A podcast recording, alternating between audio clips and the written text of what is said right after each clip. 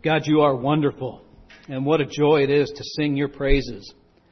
Lord, I was just caught by the words in that song in the middle. Forgiven and free, forever you will be my God. What a tremendous thought. And Lord, we just pray that you would open up our hearts and our minds now. Lord, speak through your word. Let people hear your word, the glory, the joy of Scripture, and the power it has in our lives. Lord, may we see you, and may we be drawn to you as we study your word. So we just lift up this morning before you. We thank you for the time we have to be together. And it's in Jesus' name we pray. Amen. Well, please be seated. So our topic today is from 1 Corinthians 13:4, and it's on love is greater than envy.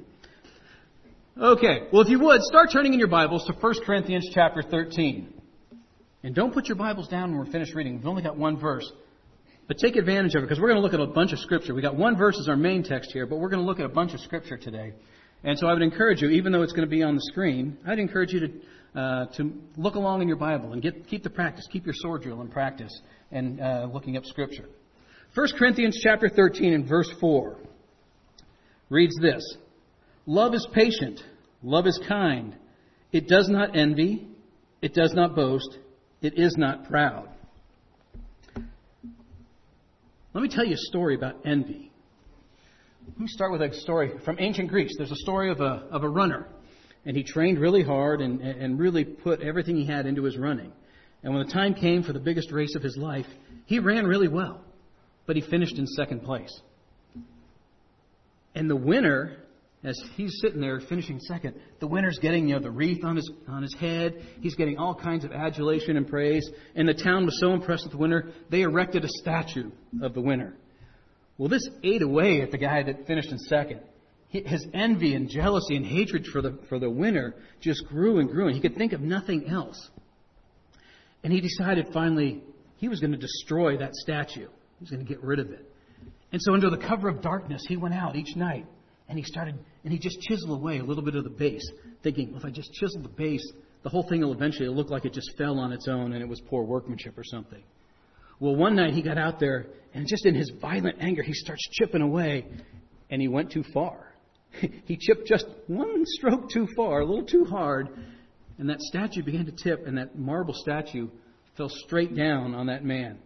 He died underneath the weight of a marble statue of the man that he had come to hate and envied. His own envy had destroyed him. Terrible, terrible ending. And so to make sure that we don't let envy destroy us, we want to take a look at 1 Corinthians 13:4, and we're going to look at the fact that love is contrary to envy. Love is contrary to envy. Now, as you read in verse 13, in verse 4 of chapter 13, you would have had the word envy. But if you have the New American Standard or the New Living Translation, your Bible probably has the word jealousy. Most translations have envy, but a couple translations have jealousy. And I just want to say, those two words are often used in conjunction with each other. They get swapped out for each other many, many times. But I want to look at them because there are some differences between envy and jealousy. And so we do want to look at those. But let me just point out, in this verse, it's okay that you could use envy or jealousy, and it's appropriate in either way. So as we look at this, we're going to look at envy, mostly that. We'll look at jealousy as well. But I also want us to compare how love is contrary to that. So, if we're going to look at envy first, let's get a definition of it. So the first place I went was Merriam-Webster. It's like, okay, what's the dictionary have to say? And you can see it on the screen. It's a painful or resentful awareness of an advantage enjoyed by another, joined with a desire to possess that same advantage. And that's a pretty good definition of envy. But I thought there was a better definition I found in the Wycliffe Bible Dictionary. And it's going to be on the screen for you as well. And look at this definition of envy. An active principle of hostility aimed maliciously at the real or supposed superiority of another person. That's a powerful definition of envy. When you start realizing that words like malicious and hostility and superiority are all sitting in there. It's a dangerous, dangerous thing. And we need to look at it. We need to figure out if it's in our lives, what do we do about it? And you'll find in 1 Corinthians 13, in verse number 4, where it talks about envy. Envy is the first of 8 negative words that the Bible uses to describe love. So it uses it to help us understand love. It's using this almost negative form to help us understand what love is not. And then we can see the right picture of love. So it'll go on if you read on in the following verses through the middle of verse 6. It'll tell us that love does not envy. It does not boast. It's not proud. It doesn't dishonor others. It's not self-seeking or easily angered. It keeps no records of wrongs. And it doesn't delight in evil. A lot of powerful words there about that. And remember, we're going to see, though, how love is contrary to envy. And one of the ways that you'll find is that love and envy are mutually exclusive. In other words, where one is, the other one cannot be. You can't have love and also have envy there. And you can't have envy and then say, oh, I've also got love. They're mutually exclusive. You're not going to have them both together. And the idea here in 1 Corinthians 13 is that love does not focus on its own personal desires. It's not looking to increase its own stature or its own position. It's looking, in other words, trying to show us that God's love is selfless, not selfish. And so we're going to look at envy. And some of the other words you might find, if you think about envy, some of the other words often associated with it would be malicious, covetousness, jealousy, and evil eye. The green-eyed monster, I think. That actually comes from Shakespeare, I learned. So, strangely enough. So, that's envy. But if we want to look at these two words, since they're both used synonymously so many different times, let's also look at jealousy. So once again, I went to Merriam-Webster, and here's the definition of jealousy. Hostile toward a rival, or one believed to enjoy an advantage. Disposed to suspect rivalry, or unfaithfulness, or vigilant in guarding a possession. Notice the end of that, because jealousy actually can sometimes have a commendable side to it. If you look at that last part of that where it says vigilant in guarding a possession, sometimes there can be a commendable side to that. And we're going to take a look at that here in a couple minutes. But let's look at envy. So that's our definition. And we've seen envy and we've seen jealousy. But what are the differences? Remember we said there are some differences, and if we use them interchangeably so many times, and sometimes they're even called the terrible twins because they get used so often together. But what are the differences between the two? Because there are some. As we said, to envy is basically to want something which another person has. You want to possess what they've got. Think about, example, the 10th commandment, where it says, "You shall not covet your neighbor's house, his wife or his servant, his ox or his donkey, or anything that belongs to your neighbor." It's wanting something that somebody else has.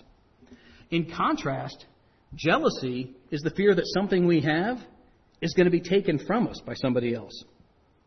And whereas jealousy and envy are often used to indicate a person is covetous of something, it's jealousy that has that vindictive, zealous side to it that's almost kind of that protective feeling. You develop a very protective feeling about a person or a thing, and you become very jealous about that. A good definition, I like the way John MacArthur put it when he talked about envy and jealousy. He said, one form says, I want what someone has. The second sort is more than selfish. It's desiring evil for someone else. It's wishing they didn't have what they do have. It's jealousy on the most deepest and corrupt and destructive level. Powerful, powerful things. And you might say, okay, well, that's John MacArthur and Merriam-Webster and some dictionaries. What about the Bible? Right? It's First Colony Bible Chapel here. What does the Bible have to say with it? Well, remember I told you we were going to look up some verses? Now's that time. So if you've got your Bibles, pull them out because we're going to look at a few verses here. And let Scripture talk to you. Don't hear it from me. Hear what Scripture has to teach us on this. Turn first to Mark chapter 7. And these will be on the screen. So if you're not familiar with your Bible or not able to turn the pages, that's okay. We'll have them on the screen for you. Turn to Mark chapter 7, and we're going to look at verses 21 and 23. Because let's start by taking a look. Where does envy come from? Mark 7:21 to 23, read this.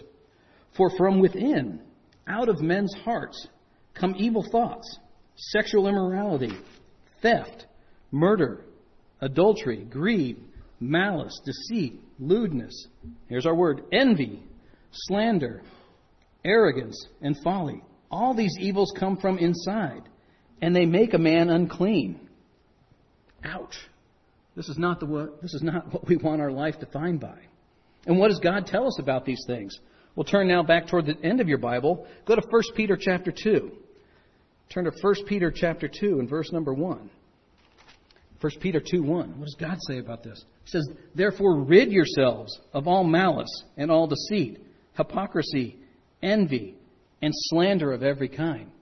See, God's telling us, we got to get this out of our life. If we've got a life marked by envy, we need to rid ourselves of it and all these things. Now I want you to jump back. Let's look at another verse. Go to Galatians chapter 5. I want to look at Galatians 5:19-21. I told you you're going to get a workout in your Bible here. Galatians 5:19-21 reads this. The acts of sinful nature are obvious. It's very similar to the list we just read. Sexual immorality, impurity, debauchery, idolatry, witchcraft, hatred, discord, jealousy, fits of rage, selfish ambition, dissensions, factions, and envy, drunkenness, orgies, and the like. And listen to this warning. Why does God want us to rid our lives of these things?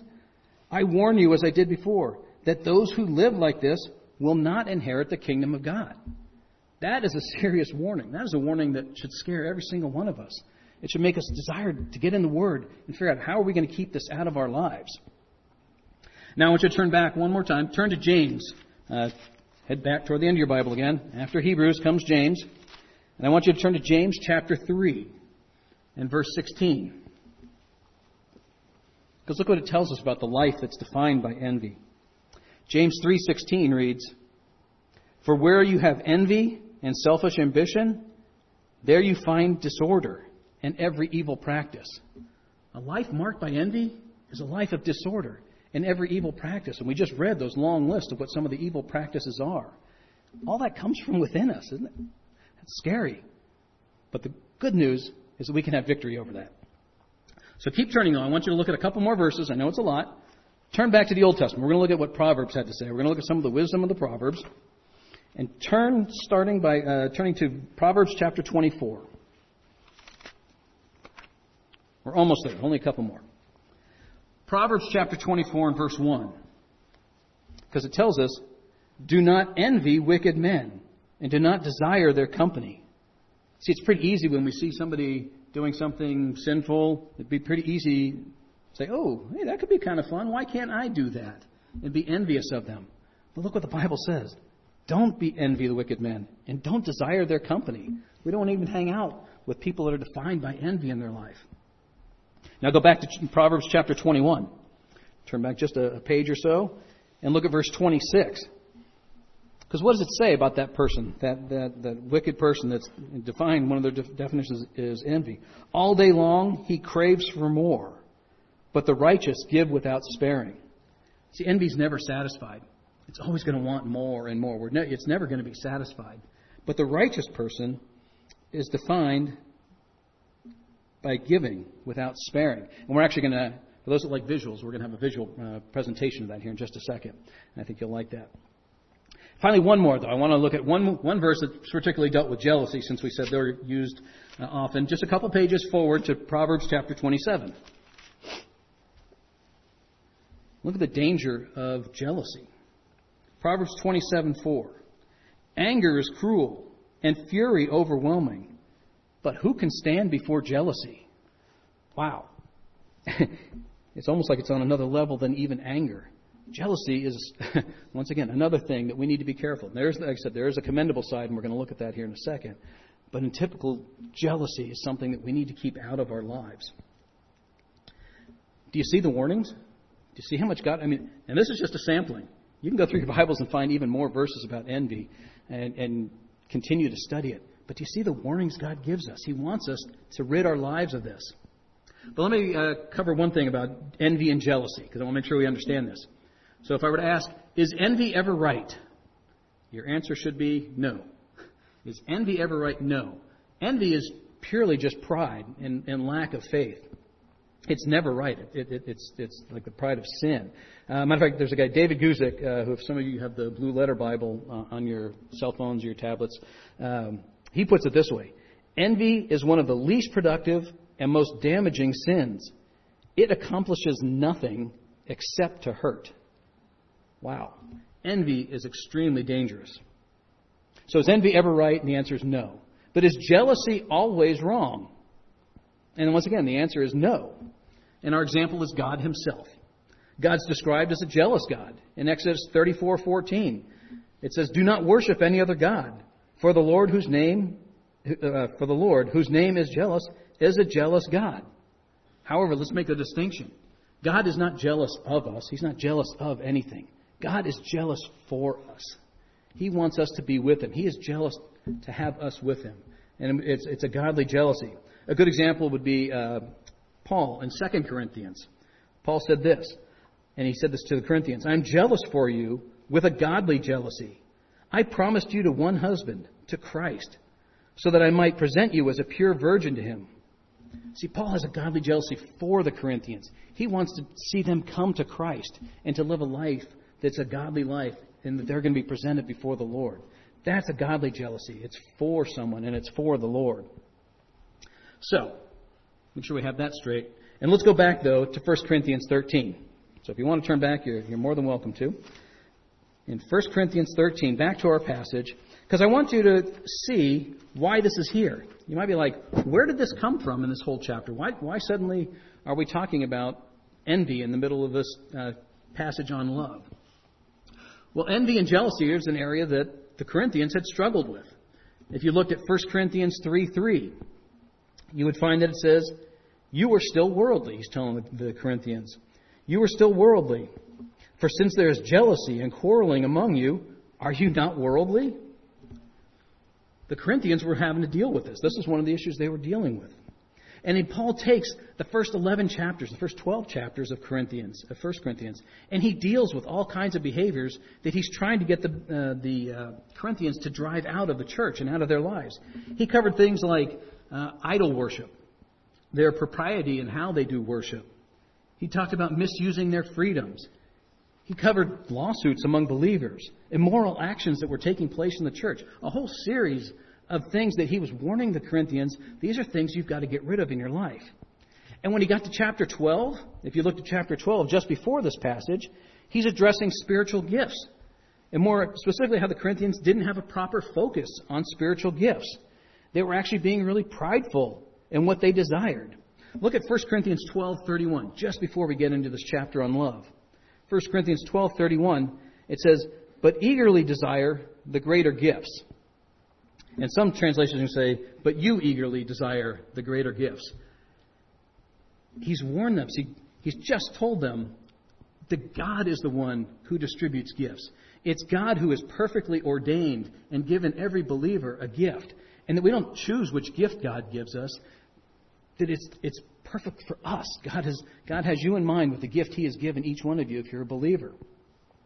And so he's just warned them about not being prideful and not doing that. And some people will look at that and say, "Oh, well, this is a command to go seek out the showier or the flashier gifts." And a lot of times that's associated with the speaking in tongues, as he's just mentioned right before that. But he's saying this in a negative sense. Do you see in verse 31 where it says, "But eagerly desire"? Those words, eagerly desire, when you go back to the root words of those in the Greek, it means envy and jealousy. It translates right back to exactly the same word that's used in 1 Corinthians 13:4 that we're looking at today. So he's saying this is a negative thing. It's almost like, but you're seeking after these showier gifts. In other words, you're still prideful. You're still looking at that. But then look what he says, because this is what leads right into chapter 13. Look how it finishes verse 31. "And I will still show you, I will now show you a more excellent way." Well, what is that excellent way? Well, it's harmony and being content and living well with one another. And it's the way of love that we're looking at now in verse 13. Isn't it amazing? I mean, I love the way Scripture just kind of builds on itself. And you can just see how it just kind of builds. And what does it build to? It's always building to drawing us toward the Lord. So it's a great... great way to look at this is just to study the whole passage and then see why is it here. Because this is the more excellent way, that love is contrary to envy. And I said, how many of you are visual learners? I am. I know Jennifer is too. So let's get a visual on this one. There's a, on the wall in the, and Miriam, please help me if I'm pronouncing this wrong. the Scrovegni Chapel in northern Italy, in Padua. There's a series of paintings by a Renaissance painter named Giotto. And he created these series of paintings on the chapel, and it's called Vices and Virtues. So it's a whole series, and he designed it so that as you looked at it, it's almost a path to salvation, that you would have all these vices, and they would be contrasted with a virtue. And the idea was you could find your ultimate salvation by getting rid of these vices, by adding these virtues to your life. And one of the vices that he has on there is envy. And he contrasted envy with the picture of charity. So envy's on the left and charity on the right. So let me just point out a couple things first. Take a look at the picture of envy. We're talking about that. And notice these huge ears. Because I think what he's saying is that envy has these really perceptive ears that are ready to hear anything good about somebody else, and they're ready to listen to it, and they're ready to be envious of it. That's what envy does. It's just out there listening, looking for something to be envious of. But now also look at the tongue. And I hope it's big enough that you can see this. Look at the tongue of envy, because it's a poisonous viper. The tongue is a snake. And the idea is envy, it's poisonous to us. It's poisonous to spread all that envy out. But also take a look. What's the snake doing? It's curling back and biting the old woman envy. The idea here is that envy is not only a poisonous viper, it's poisonous to ourselves, and it poisons our own soul. And then take a look at the bottom of the painting. What's envy sitting in? Flames. What's the ultimate end of a life devoted to envy? It's destruction. It's the flame. It's an amazing painting when you start looking at it. But then Giotto does something. He contrasts envy with charity.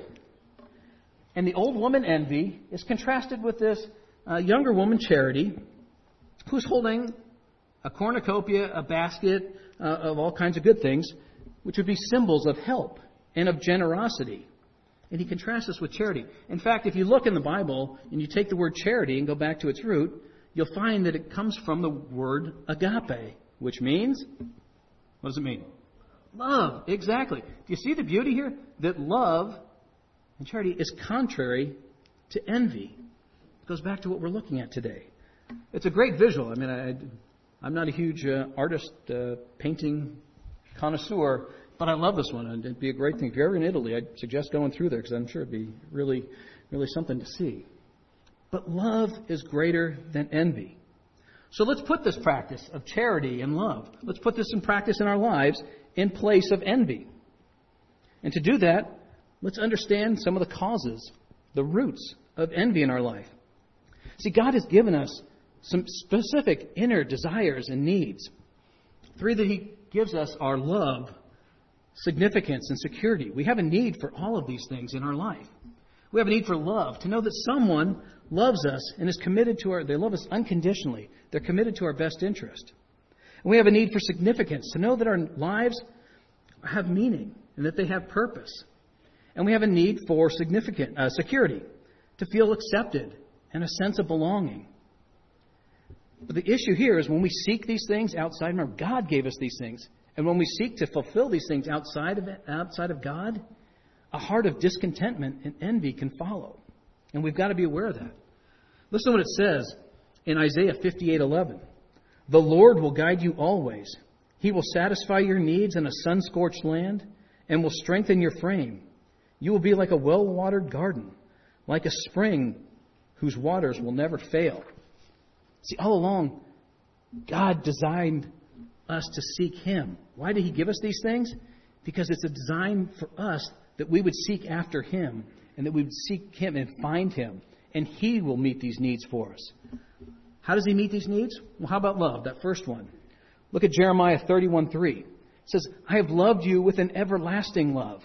I have drawn you with an unfailing kindness. He meets our need for love. What about our need for significance? Staying in Jeremiah, look at Jeremiah 29:11. I know the plans I have for you, declares the Lord. Plans to prosper you and not to harm you. Plans to give you a hope and a future. And what about significance? Security. Does He meet that? And this one's probably a little harder to read. But Hebrews 6, 17 and 19. Listen to these. Because God wanted to make the unchanging nature of his purpose very clear to the heirs of what was promised. He confirmed it with an oath. God did this so that by two unchangeable things, in which it is impossible for God to lie, we who have fled to take hold of this hope set before us may be greatly encouraged. We have this hope as an anchor for the soul, firm and secure. God meets these things. God's the one we need to turn to find these things in our life. If we turn elsewhere, we have the potential of growing envy in our hearts. And think about some of the examples of envy in the Bible. Here's just a couple. Think of the very beginning. Go to Genesis. When Eve takes the fruit and eats of the fruit, what has Satan just told her? You're going to be like God.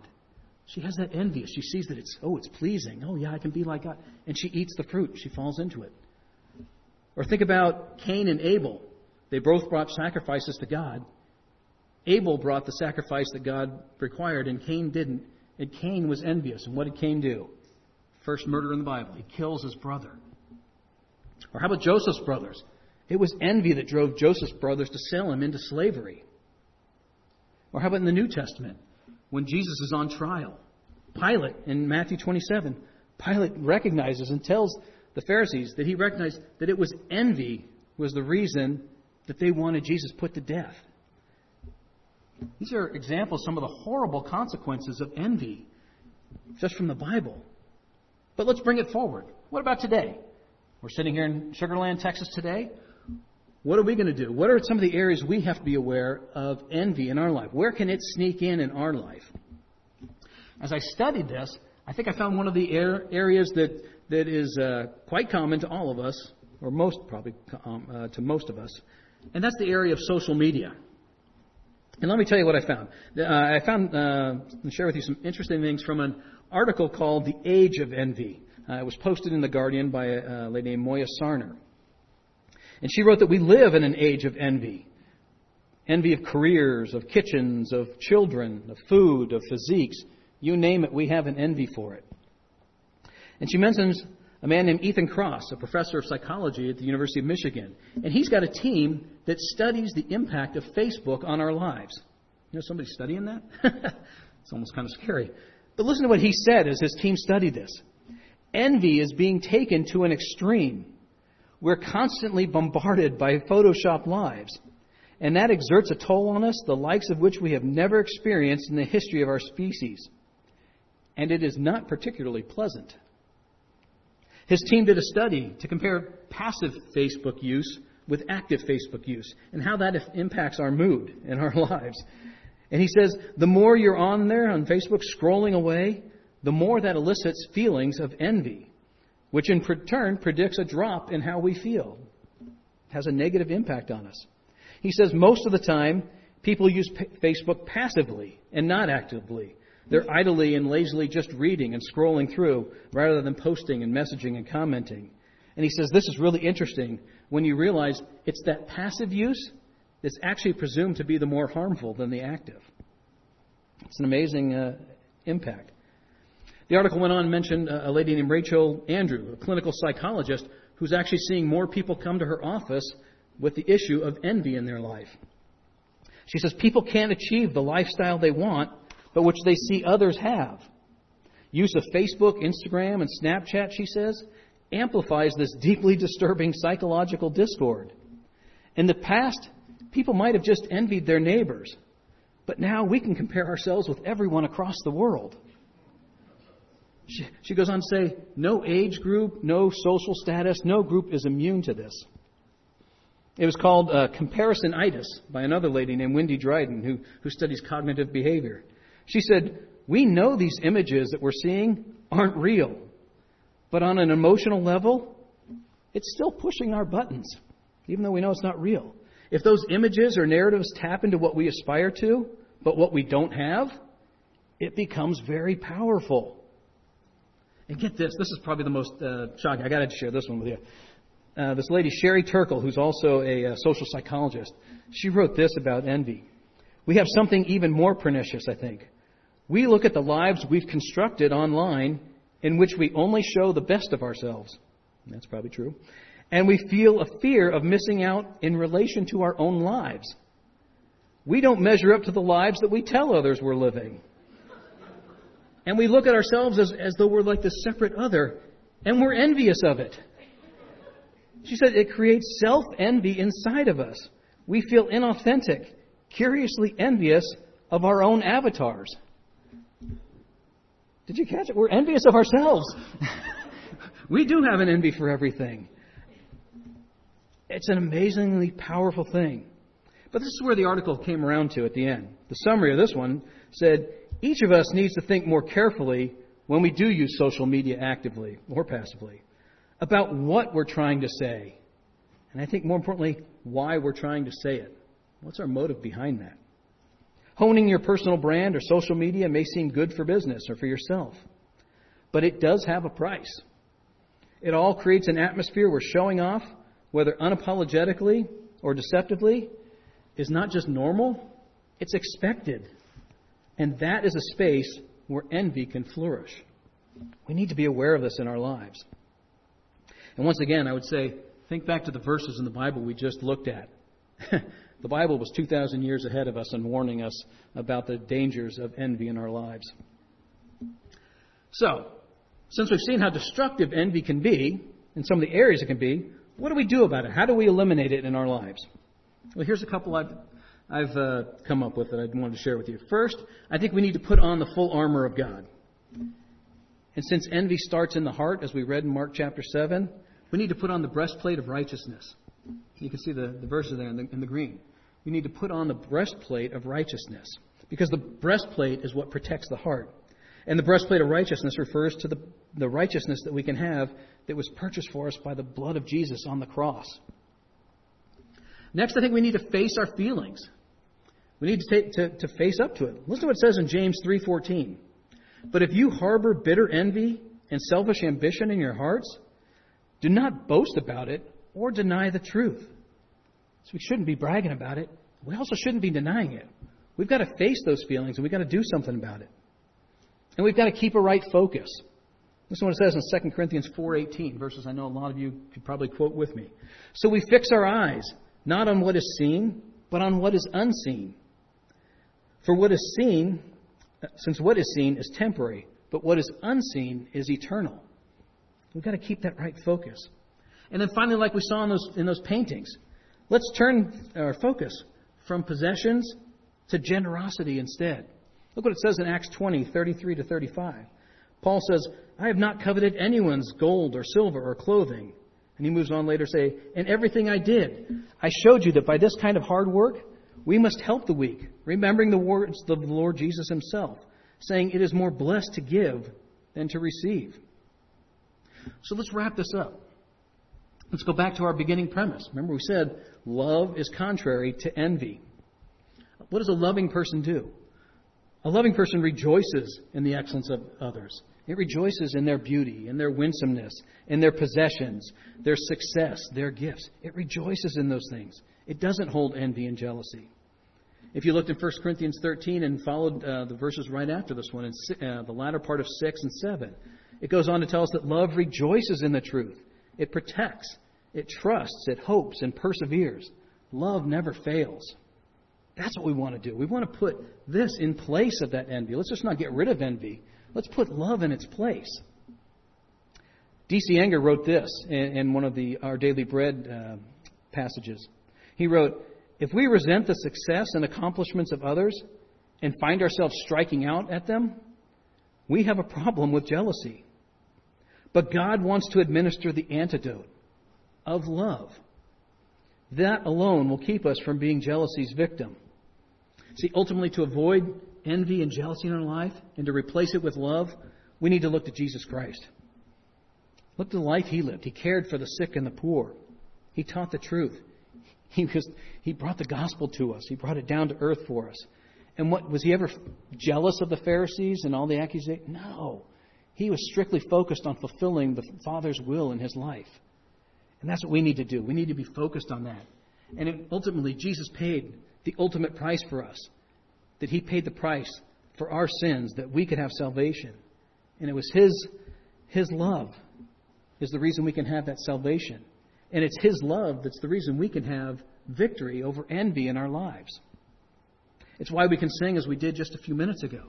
'Tis so sweet to trust in Jesus, just to take Him at His word. We can sing that with joy because of what the Lord Jesus did to us. We can let envy be out of our life, and we can let the love of God replace that. Now, I'm going to ask the music team to come on up. I think we're going to sing one more song. But if you want to study this some more, let me just offer a quick, and this is a quick, easy study. There's a group, there's a ministry called Hope for the Heart, and they do a radio ministry, and they put out these booklets. And this one's by June Hunt, and she's a Christian psychologist. And she put out this book called Envy and Jealousy, Taming the Terrible Twins. It's a great book. It's a little $5 pickup you can grab. And it'll just walk you through some biblical counseling, guidance through the areas of envy and jealousy. If you're struggling with this in your life, it's a great way to go through and kind of just have some tips and tricks on how to deal with it in your life and what we can do to drive envy out and to drive love into our lives. So just a quick note of something that you can do. But with that, let's pray. Lord, we just thank You. We thank You that we can have victory over these things, even terrible things like envy, that we can drive them out of our life, Lord, because of the love that You showed us, that we've celebrated all morning here, that Jesus Christ came to this earth, died, was rose again, and that we can have salvation because of that. Lord, we thank You for Your word. We thank You for just the richness of Scripture. And Lord, may it speak to us. May this continue to speak to us, that we would be people known of love and not of envy. Thank You, Lord, for Your word. We thank You for this day. Help us, Lord, to take the message of the good news to this world. And it's in Jesus' name we pray. Amen.